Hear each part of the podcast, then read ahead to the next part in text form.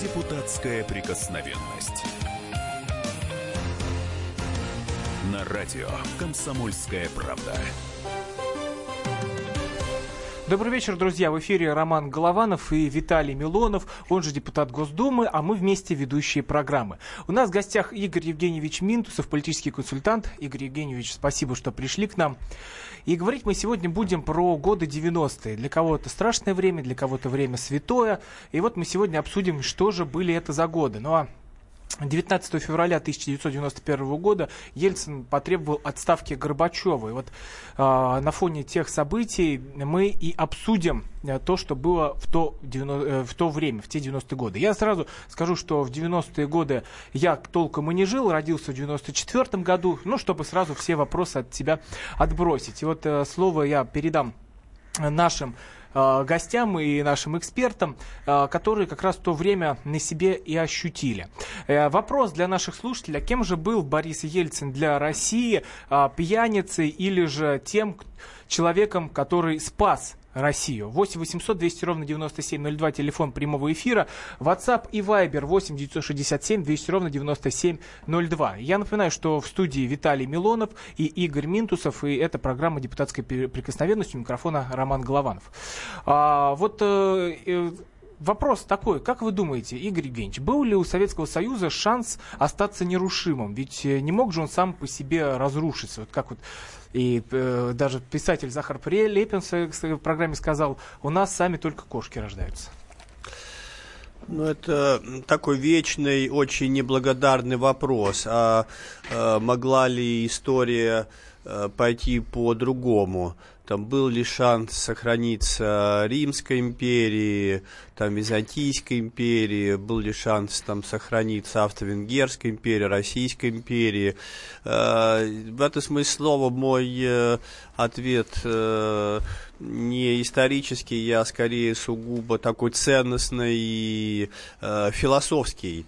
Получается, что если Советский Союз э, распался, значит, он распался. То есть совокупность причин, Э, которые толкали его к распаду в этом смысле слова, они оказались более сильными, чем те э, скрепы, которые были у Советского Союза за счет идеологии и так далее. То есть вот э, силы, что называется, распад, они оказались сильнее. Но Союзу кто-то помогал распадаться? Что, что помогал еще? Помогал кто-то Советскому Союзу распадаться? Но это тоже очень такой ценностный э, вопрос. Э, Международная политика – это политика, когда то либо иное государство заинтересовано в том либо ином э, решении внутри политической либо кризисной ситуации в соседней страны. Поэтому, что бы ни происходило, в какой бы стране ни происходило, всегда есть государства, которые заинтересованы э, в одну сторону развития событий, есть государства, которые заинтересованы в другую сторону развития событий. В этом смысле слова, конечно, то, что Советский Союз распался, Этому был очень э, рад весь западный мир, Соединенные Штаты Америки, потому что они считали, что империя зла, недемократическая страна распадается и тем самым дает возможность э, в части, в ту часть, которая э, называлась Советским Союзом, прийти демократии, свободе и так далее, ценностям, которые разделяет западный мир. Спасибо большое, Игорь Евгеньевич. А, Виталий Леонидович, а вы как встречали распад Советского Союза? Радовались или грустили? Плакали, плакали горькими слезами. Как для вас вот это, вот это время а, вы переживали? Я вспоминал как раз сегодня события, а, поскольку, поскольку вижу, что сейчас новая волна пошла, попытка а, измазать вот это, вот это вот народное возмущение, которое было, объективно было к концу 80-х годов, и попытка придать новые акценты. То есть вот эти вот либералы, большевистские э, детеныши, вот эти вот либералы, которые всегда жили в домах на набережной, их, э, они э, всегда, их, они все эти внучки Троцкого, они там жили, их выковыривали, правда, вот. Иосиф Виссарионович, которого я не, ну, не сдержанно отношусь, он хорошо, он хорошо сделан, конечно, всю эту э, свару троцкистскую, конечно, перестрелял, это правильно сделал. Молодец. Ну так вот, это, вот это вот все внуки Троцкого, они теперь пытаются сказать, что это вот была борьба там, и они пытаются перенести ту борьбу на современное время. Это совершенно разные вещи. Тогда вся, давайте признаемся, да, люди выступали в основном за сохранение СССР, но они были против коммунистической партии. Потому что коммунистическая партия к концу 80-х, это была партия, где правили комсомольцы типа Зюганова, эти Зюгановы никому они, они не были авторитетами. А вы-то как это время переживали? Слушайте, а я рассказываю, как я переживаю. Но вы комсомольцем я не видел... были. Слушайте, я комсомольц не стал вступать в комсомол, потому что мне было стыдно. Мне стыдно было быть в одной организации с этими а, саунными девочками, с этими продажными мажорами, которые променяли, э, в общем, свою партию на двойной магнитофон Шарп, на, да, на это, как это, на дубль Шарпа. Вот на что они променяли. И, конечно, вот эти вот морды. Это э, верхушка ВЛКСМ, которая тогда э, сидела в банях, пила за наш счет и развлекалась, смотрела видики с Чаком Норрисом и Брюсом Ли, вот они совершенно никакого авторитета для, для, для нас не представляли. Поэтому я считал тогда искренне, я не я, я, это я ошибался, конечно, в исторической э, ретроспективе, но тогда я считал истинно, искренне, что вот э, власть этих, этого отребья, этих вот внучков, этих мажоров, она не нужна. Я считал, что она неплохо. И, естественно, какая волна пропаганды на нас. Мне было 17 лет, да, извините, я не очень хорошо ориентировался. Я работал гидом-переводчиком, я общался с американцами постоянно. И мне казалось, да, что вот, вот она перспектива и свобода, высшая ценность. Не скрою. И многие из нас, и в 91 году, давайте вспомним, если бы большинство народа так не считало, вот это вот фиговый липовый ГКЧП, который была инсценировка, мы теперь прекрасно понимаем, этот липовый ГКЧП нашел бы поддержку у людей, а люди не поддержали ГКЧП. Потому что выступили какие-то, ну, в общем, маразматики тогда, и это выглядело очень жутко. Специально это Горбачев подстроил. Вот кто является, так сказать, президентом из ада, это, это как раз Горбачев. Он подстроил, чтобы себя обелить. И чтобы снять с себя ответственность за распад, и он этих алкоголиков троих организовал, они поехали. Э, дело было бы всего там пяти минут. Прийти, арестовать, расстрелять трех алкоголиков, все. Советский Союз бы сохранился, мы бы жили бы в другом государстве. Напоминаю, телефон прямого эфира 8 800 200 ровно 9702. Кем был Ельцин для России? А в студии Игорь Евгеньевич Минцев, политический консультант, и Виталий Милонов, депутат Госдумы. Игорь Евгеньевич, а вы как думаете, правда ли Советский Союз погубили вот эти джинсы, видаки, которых у людей не было? Ну, если совсем примитивизировать и упрощать, то, конечно, я могу вам подыграть и сказать, что э, да, в том числе это. Но что имеется в виду? Имеется в виду, что так либо иначе, несмотря на существование железного занавеса, как э, известно, рыба плывет туда, где э, глубже, а человек стремится туда, где лучше. Что вот эти все товары, которые появлялись э, из-за железного занавеса, так либо иначе, они говорили советским людям о том, что есть хорошая, красивая жизнь, которая почему-то до них, для них недоступна и так далее. В этом смысле слова знание об этих товарах, об их наличии, это, конечно, э, возбуждало желание изменить э, существующую ситуацию и так либо иначе подталкивало к тому, что давайте сделаем так, чтобы у нас было так же хорошо, как и там, где эти товары продаются. А, Виталий Ильич, а вам что в 90-е перепало это? Слушайте, нет, У нас остается 30 секунд. А, да ничего мне не перепало. Мне перепала пачка макарон на два дня. Вот что мне перепало в 90-е.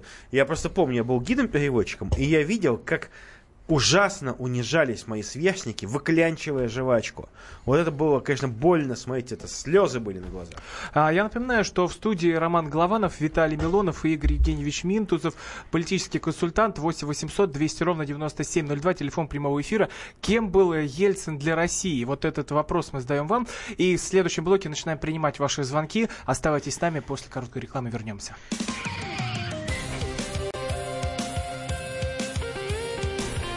Депутатская прикосновенность.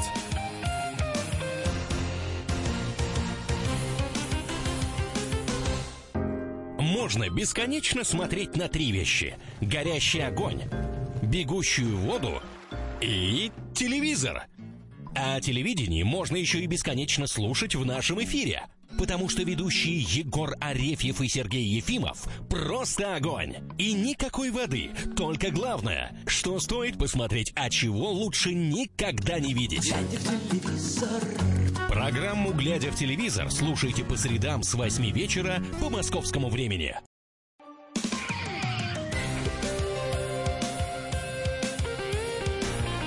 Депутатская прикосновенность.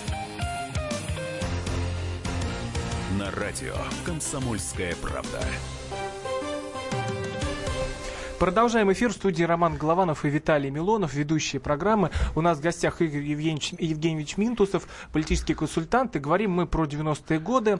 8 800 200 ровно 9702, телефон прямого эфира. Кем был Ельцин Звоните. для России? Звоните нам. Я не договорил о главном, что вот сейчас, когда Геннадий Андреевич Жуганов а, со своими клубничными кандидатами заявляет о том, что вот а, они являются чуть ли не наследниками коммунистической партии, и а, вот того, той стабильности, которая для многих людей, безусловно, ассоциируется с Компартией Советского Союза. Вот они не имеют права это говорить.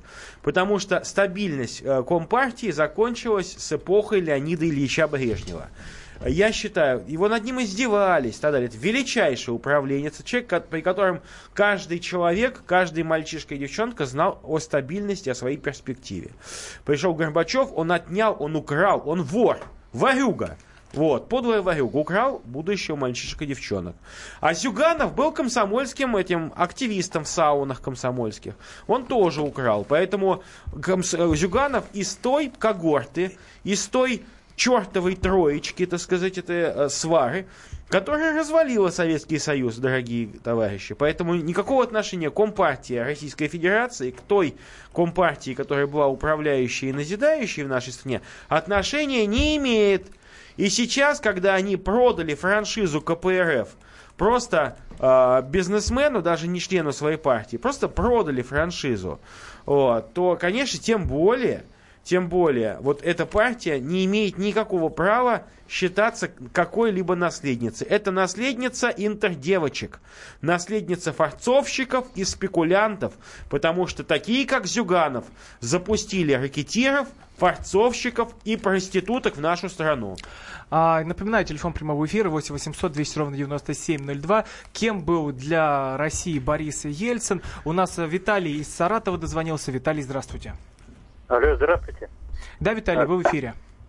А, то, что произошло в 91 году во главе с Борисом Ельциным, я считаю, что это первый Май- Майдан, который вот мы привыкли называть на Украине Майдан. А у нас был первый Майдан. И этот Майдан, это и есть государственный переворот под руководством инструкторов, инструкторов из э, ЦРУ. Сергей Юрьевич Глазев, советник президента, прямо говорит, что было два государственных переворота. Да. А инициатор этого преступления, мы знаем, кто это Борис Ельцин. Спасибо большое, Виталий. Виталий из Саратова нам дозвонился. 8 800 200 ровно 9702. Кем был Борис Ельцин для России?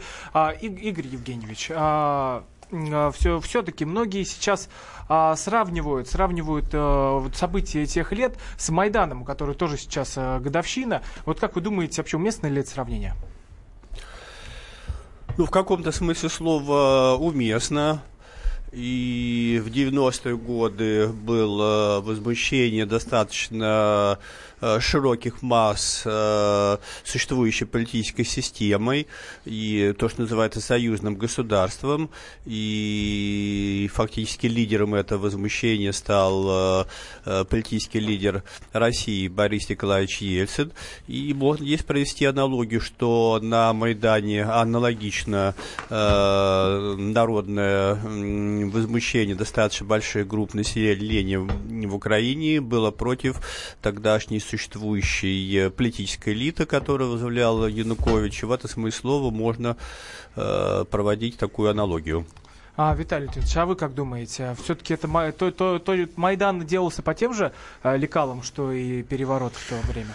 Ну, технология революции, она не стоит на месте. И, и, в общем, э, тогда они пошли путем э, свер- э, коррумпирования и, э, так сказать, каких-то договоренностей с верхушкой. Ельцин, э, Горбачев, Шеварнадзе, это все пазлы, это все э, черв, так сказать, вальты пик или шестерки пик вот этой адской колоды. И, безусловно, на сегодняшний день давайте мы не будем витать в иллюзиях, что было противостояние, по большому счету, это был процесс контролируемого извне распада страны. Для того, чтобы у людей не, э, люди не подняли их на вилы, они изображали вот такую борьбу. Но по большому счету у всех цели были одни.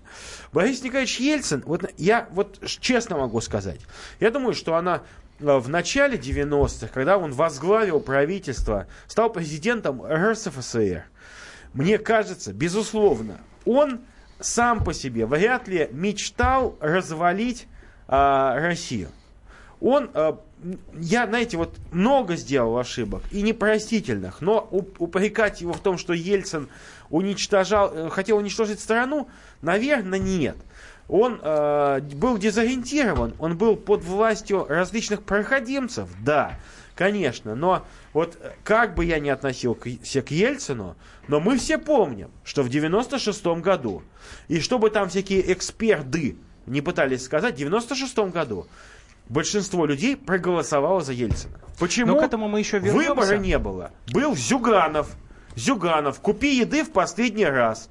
И все говорили как? Лучше Бога пьяного, чем Тара-та-та Зюганова. Нет, ну а говорили, что Зюганов ты выиграл те выборы. В... Вот и, Игорь Евгеньевич, я знаю, что у нас Игорь Евгеньевич Минтусов, политический консультант, и вы были имиджмейкером в 96-м году, вот э, если не врет Вики... Википедия. Вот правда ли то, что тогда выборы выиграл Зюганов?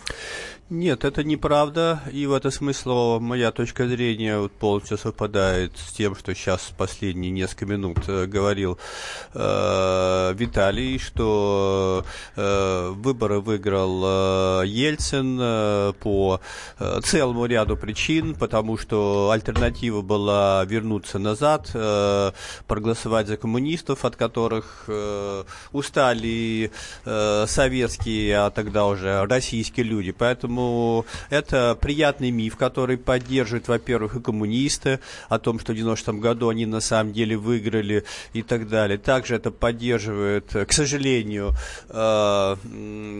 моему и э, даже нынешней власти Единая Россия.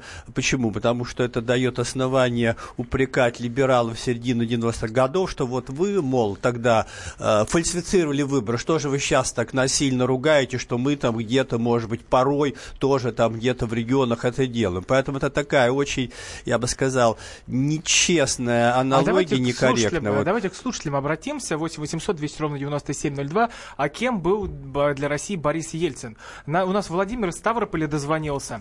Владимир, здравствуйте. Да, здравствуйте, это Владимир со Ставрополя. Да, вы Я в 96-м году на выборы ходили? Еще раз не расслышал. В 96-м году на выборы ходили? В 96-м году нет, я не ходил э, на выборы по, по той причине, что у меня тогда э, паспорт после э, ой, ой, после, значит, э, то, что ну, в общем, да, мы был, поняли, он что... еще не был еще э, как бы э, российским. Так вот. кем все-таки Ельцин был для России? Вот по поводу, я бы не за Ельцина начал бы, а начал бы за нашего землячка который, в общем-то, развалил. Я вообще, в принципе, изначально из родом из сельской местности, и которую развалил он полностью. Я считаю, что это Горбачев абсолютно развалил полностью сначала. Э, хотя, несмотря на то, что он был э, на комбайне косил. Там Спасибо большое за ваше мнение. Это. Спасибо большое. 8 800 200 ровно 9702, телефон прямого эфира. А кем был Ельцин для России? Вот э, 1 декабря 91 года прошел референдум на Украине о независимости, а Борис Ельцин его итоги поддержал. Вот 8 декабря 91 года было подписано Беловежское соглашение России, Украины и Беларуси. И власть, получается, власть Ельцина была дороже денег, э, дороже, дороже всей страны и дороже Конечно. денег россиян. Э, дело в том, что если бы Ельцин тогда сказал, что я хочу быть, я хочу выгнать Горбачева, этого человека с проклятием, шельмеца этого проклятого, хочу выгнать и хочу сам стать новым президентом обновленного Союза, я уверен, его бы поддержали. Потому что на Белоруссии был вот этот Прохиндей Шушкевич, э, Кравчук тоже Прохиндей. Его поддержали. Но он испугался. Он захотел быть царьком в маленькой России, а не в Большом Союзе. А, я напоминаю, что в студии Виталий Милонов, Игорь Минтусов и Роман Голованов. А, и говорим мы сегодня про 90-е годы и времена перестроечные. И вот одна из песен, которая ассоциируется с тем временем, группа «Кино. Перемен». Давайте послушаем.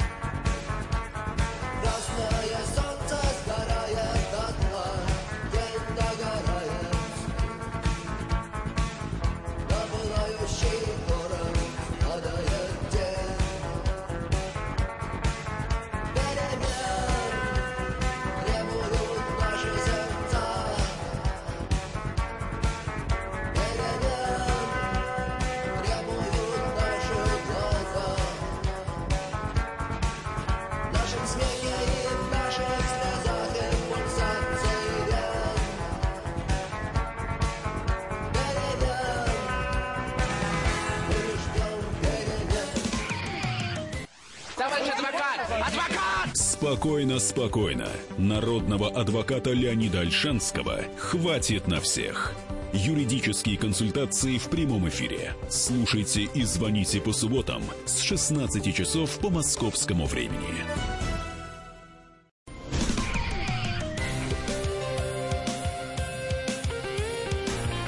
Депутатская прикосновенность. Радио «Комсомольская правда». Продолжаем эфир. В студии Роман Голованов Виталий Милонов, депутат Госдумы. В гостях у нас Игорь Евгеньевич Минтусов, политический консультант. И говорим мы сегодня про 90-е годы, про то, как э, Ельцин э, руководил страной. И кем был Ельцин для России. 8 800 200 ровно 9702, телефон прямого эфира. У нас на связи Михаил. Здравствуйте. Да, Михаил а, пропал, и нет с нами Михаила. Вот давайте послушаем такое высказывание Бориса Ельцина про суверенитет. Вот э, одно из известных его высказываний. Давайте послушаем. Я сказал, что в свое время берите суверенитета столько, сколько можете. Но вот слово «можете» как раз и заложен очень глубокий смысл – сколько можете. Не берите больше, чем можете. А то надорветесь, как Чечня. Взяла больше и надорвалась. Это было выступление Бориса Ельцина. Ой, ой, ой, знаете, вот я хочу напомнить всем вам, и я думаю, что все со мной согласятся, что э, это был период, знаете, такого тотального политического опьянения. А что все остальные в этот момент делали? Что кто-то предлагал... Вот мы сейчас уже смотрим с нашей так сказать, позиции, а тогда что-то предлагали хорошее. Вспомните, Программа Явлинского, программа просто Мавроди была такая, 500 дней. А, программа Гайдара, а, за полгода он тоже предлагал полностью, так сказать, а, перестроить всю экономику. Это было время политических авантюристов. Причем в различных смыслах этого слова. И если мы вспомним настроение 1991 года в Москве и посмотрим, что люди смотрели, что они обсуждали. Смотрите, в газетах э, первые полосы брали статьи об НЛО. Вот вы вспомните, реально все думали, что НЛО прилетит на Землю. А, эти уроды, извините меня, вот эти шарлатаны, экстрасенсы, Чумак, Кашпировский, они сидели на первых каналах и заряжали воду. А те люди, которые заним... должны были заниматься идеологией, вот эту ерунду в голову людям впихивали, потому что им нужно было сломать великую нацию. Им нужно было сломать, им нужно было сделать так, чтобы народ продался за вареные джинсы. И начиная с 86-87 года он действительно, вот даже не вареные, а помните, были серые штаны кооперативные, я помню, сто дорого стоили. Вот народ продавал свою страну за серые кооперативные штаны из подкладочной ткани. Вот. И, а, кстати, я согласен с некоторыми радиослушателями, которые пишут нам замечания, Роман, с вами, что уж песни «Перемен» относятся отнюдь не к Ельцину, а она относится как раз к ранней перестроечной Ну, я эпохе. об этом и сказал, что Это во времена 86 год, и тогда действительно всем, всем практически без исключения, коммунистам, которые говорили об этом на съезде, а, начинающимся демократам, всем остальным казалось, что нужны какие-то перемены, потому что власть ускользала из рук Е- Горбачева, он от нее отказывался, он ездил в Рикьявик, начал ездить, э, у нас появлялись выставки американские, э, и мы начали понимать, что страна рушится, и тогда мы хотели что-то хорошего. Но я могу сказать, что в 91 году, когда люди не поняли, что их, у них украли страну, в 96 году, когда выбирали Ельцина, и выбора не было, я уверен, что большинство людей, и я в том числе, да, вы правильно мне сказали, что, Игорь Евгеньевич, что я тоже, я, да, я агитировал за Ельцина. В 96 году агитировал, потому что, представьте на секундочку, если бы тогда победил Зюганов, что было бы со страной? Гражданская война, как минимум.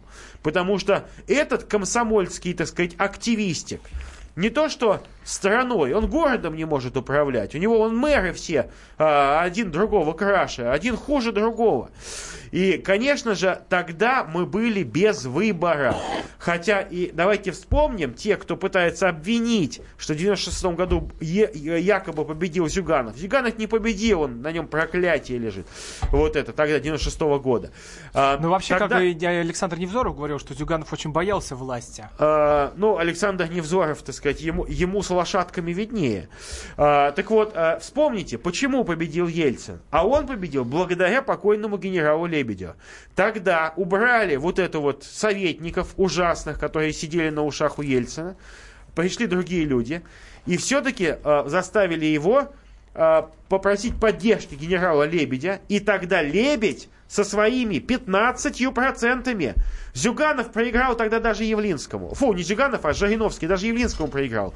А Лебедь со своими 15% дал победу Борису Николаевичу Ельцину, потому что их голоса сложились. Явлинский, как обычно, повел себя как проститутка, не стал никого поддерживать. Я даже специально уточнил у нашего уважаемого гостя э, Игоря Евгеньевича. Он сказал, да, не поддерживал Явлинский Ельцина. А Лебедь поддержал, не испугался. Потому что остальные участники были слабенькие. 8 800 200 ровно 9702, телефон прямого эфира. Кем был Ельцин для России? Я напоминаю, что в студии Роман Голованов, Виталий Милонов, депутат Государственной Думы, Игорь Евгеньевич Минцев, политический консультант. А, И у нас на связи Валерий, Валерий из Красноярского края. Валерий, здравствуйте. Здравствуйте. Да, Валерий, кем был Ельцин для России? Ну, Ельцин для России это был, мягко говоря, не добро и не благо, но и далеко не самое худшее, что в истории России было. Э, Ельцин был патологически жаден до власти.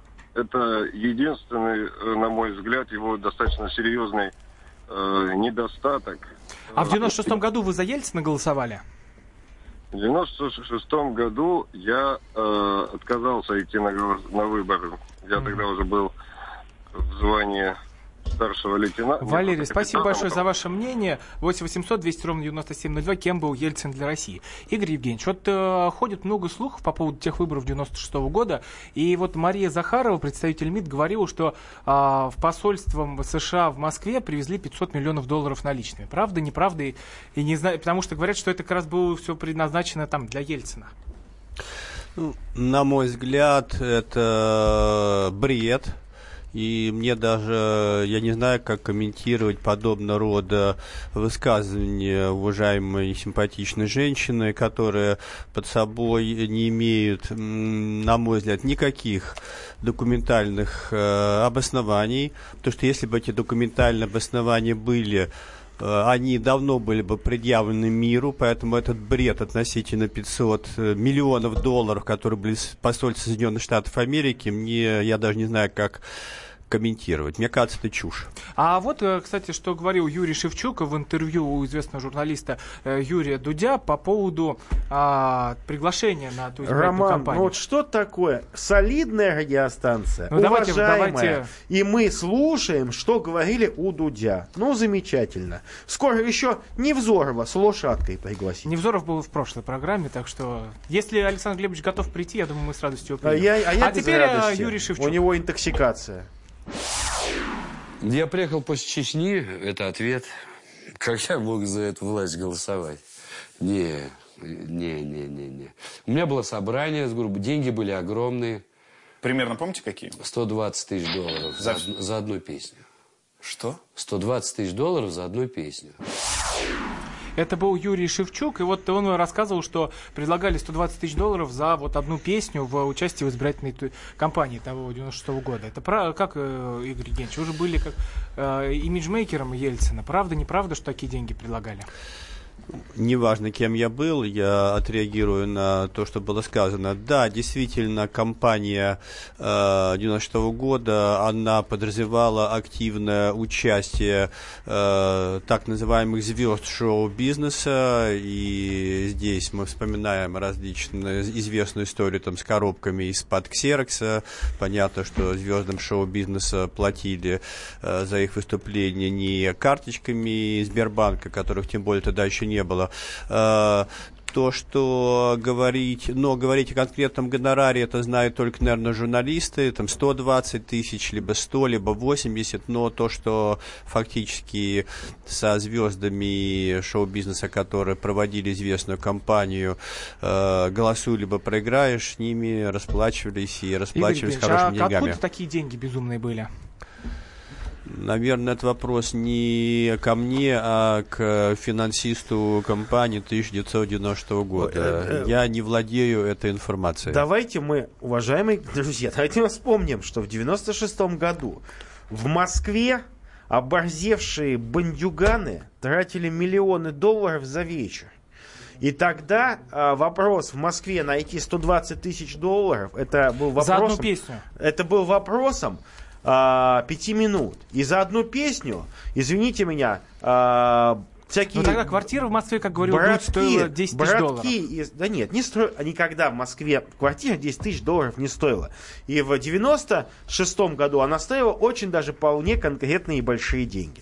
Но тогда, вспомните, в казино пропивали, пронюхивали в кокаи... кокаином, так сказать, кучу, кучу, миллионы, десятки, сотни миллионов. Это были лихие годы. И э, я... А что вы думаете? Спросите, там же не только Шевчук выступал, там и Газманов выступал. А вот, и кстати, многие вот другие. Шевчук, мы поставим его песню, хоть она там и не говорят, там а относится к каким, каким временам, но временам перестроечным. А, группа ДДТ «Родина». Я напоминаю, что в студии Роман Голованов, Виталий Милонов и Игорь Евгеньевич Минтусов. Черные фары у соседних ворот Лютики, наручники, порванный рот. Сколько раз покатившись моя голова С переполненной плахи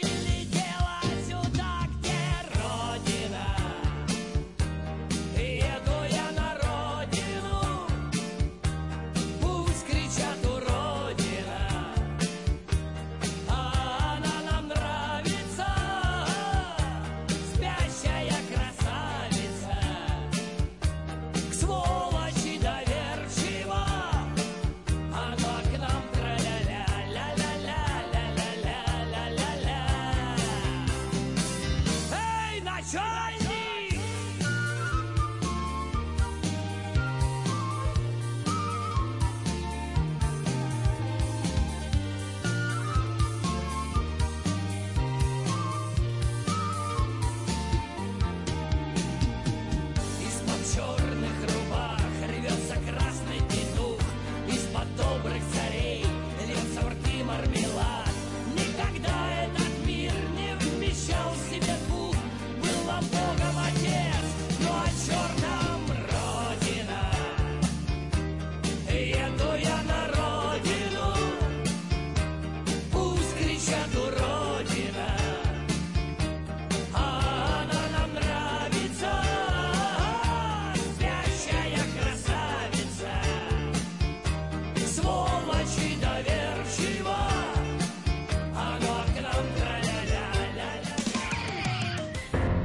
Мигранты и коренные жители. Исконно русское и пришлое. Культурные конфликты и столкновения менталитетов. Пресловутый НАЦ-вопрос встает между нами все чаще и острее. Ставим его ребром на радио «Комсомольская правда». Программу «Национальный вопрос» слушайте каждую пятницу после 7 вечера по московскому времени.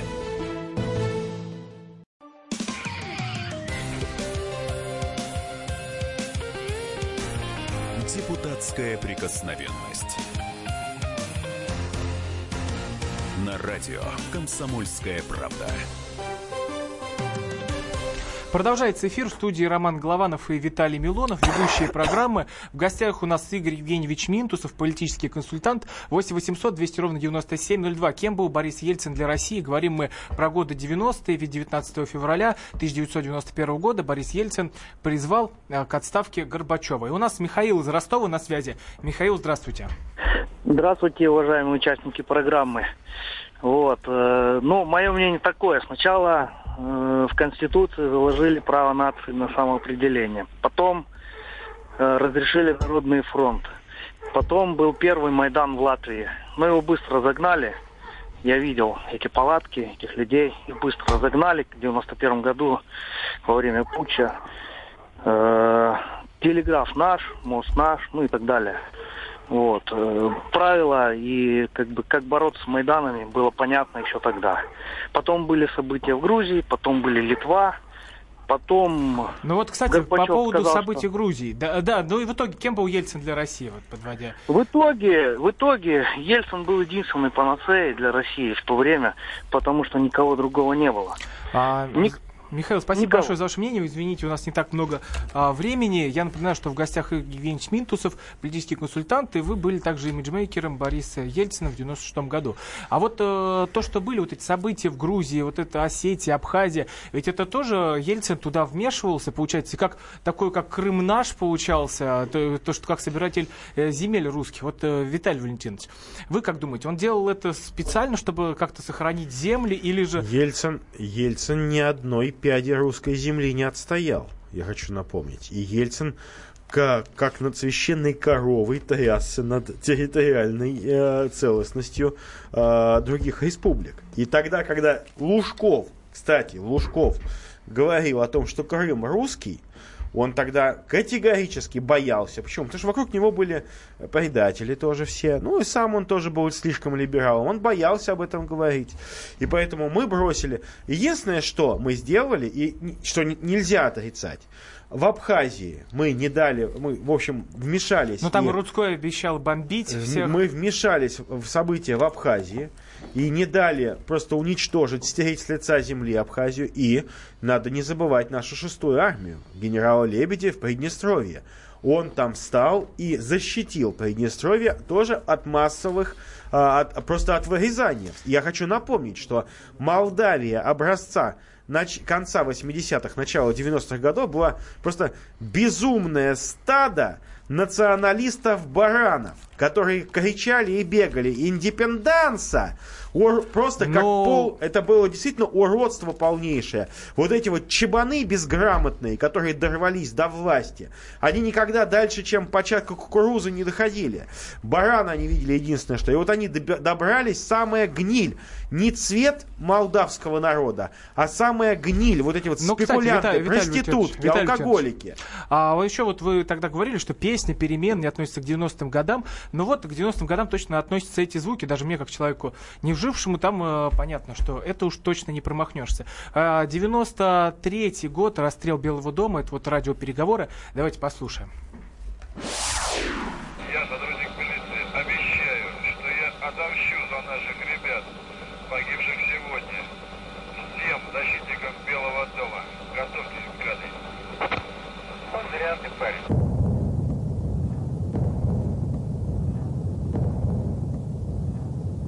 Стреляйте их на месте, мужики, стреляйте, не жалейте. А, это были как раз те события Белого дома, расстрел Белого дома в 93 году. Игорь Евгеньевич, а вот тогда, 93 год, вы где были? Вот, вот тот день, когда вот это все происходило? Игорь Евгеньевич. Да-да. Да, где вы были в тот день, когда все это происходило? Я находился в команде Бориса Николаевича Ельцина. Но то, что происходило, вы поддерживали, не поддерживали, уступали как-то против? Это очень сложная тема, и я сейчас э, не могу ее комментировать. Я не могу. Хорошо, Виталий Я- Валентинович, а вы как к этому относились? Опять Кстати, же- тогда же, тогда же перекрыли каналы, программа «Времечко» не выходила, С- суровый- 600 секунд того же Невзорова тоже не Ну, выходила. Это, может, единственный А- плюс от этого времени, что не выходил этот э, голос Игогошек. А, так вот, тогда, кстати, он совершенно не был Игогошкой, тогда он корчил из себя брутального мальчишку, потому что ребят Невзорова знают до перестройки, он был такой абсолютно меланхоличный, такой, педа- э, м, такой вот минорный мальчик ленинградский, да. Потом он вдруг одел кожаную куртку, стал э, канать под серьезного. Но это пес с ним, и, вернее, лошадь с ним. А, тогда у нас опять у страны не было выбора. Я хочу напомнить, что команда генерала Рудского и Хасбулатова это тоже были не борцы за свободу и за счастье народное. И я вам могу сказать, что тогда народ был с Ельциным. Почему? Потому что хочу напомнить, что те люди, которые сидели в Белом доме, они не с цветами там сидели, они не с мирным протестом, они сидели со снайперскими винтовками. И я могу сказать, что тогда, помните, кровь-то чуть было не пролилась. И те, кто потом избежал, договорились, они договорились, они себе а, амнистию выторговали. Вот те, кто а, избежал, а, так сказать, наказания, они толкнули пацанов, которые искренне в них верили, на смерть. И кровь их на них, на всех лежит. Потому что тогда они чуть страну кровью не залили. Из-за того, что не могли поделить власть Но, Верховного кстати, вот, Совета э, и президента. У них была борьба за власть, за влияние, за деньги. А страна, как и раньше, осталась в заложниках у этой ситуации. Ну вот в 91 году в, в стране наблюдался еще демографический рост, но в 92 году, как власти пришел Ельцин, рождаемость упала. И вот, а, как вот считают, в демографические потери при Ельцине свыше 10 миллионов человек. Вот, э, Игорь Евгеньевич, а вот э, вы, когда были в команде Ельцина, как-то вот оц- оценивали то, что для простых людей, что как это время 90-е годы происходит, как они это переживают? Ну, собственно говоря, все политики оценивали и оценивают общественное мнение, э, поддерживает их население э, в том либо ином э, действии их, либо нет. В этом смысле слова, конечно, там данные о рождаемости, что она падала, не падала, конечно, тогда в рассмотрении не принималось, когда было противостояние у Белого дома в октябре месяце и так далее. Но то, что люди хотели перемен и люди верили в то, что демократическая Россия, то есть демократия в России применет, э, приведет э, к их э, более благополучному будущему, это да, и поэтому команда Бориса Николаевича Ельцина чувствовала эту поддержку. Именно поэтому я здесь вот опять согласен с Виталием, так либо иначе, во все кризисные ситуации в 91-м, 93-м году Но эти перемены, население было на А стороне перемены Бориса все-таки Николаевича. произошли. Э,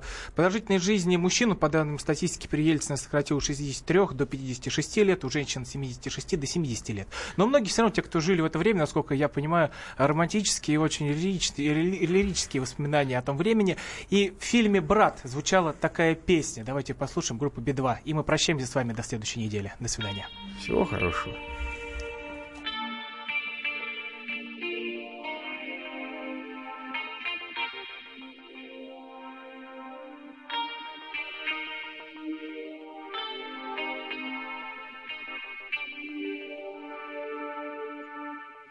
Большие города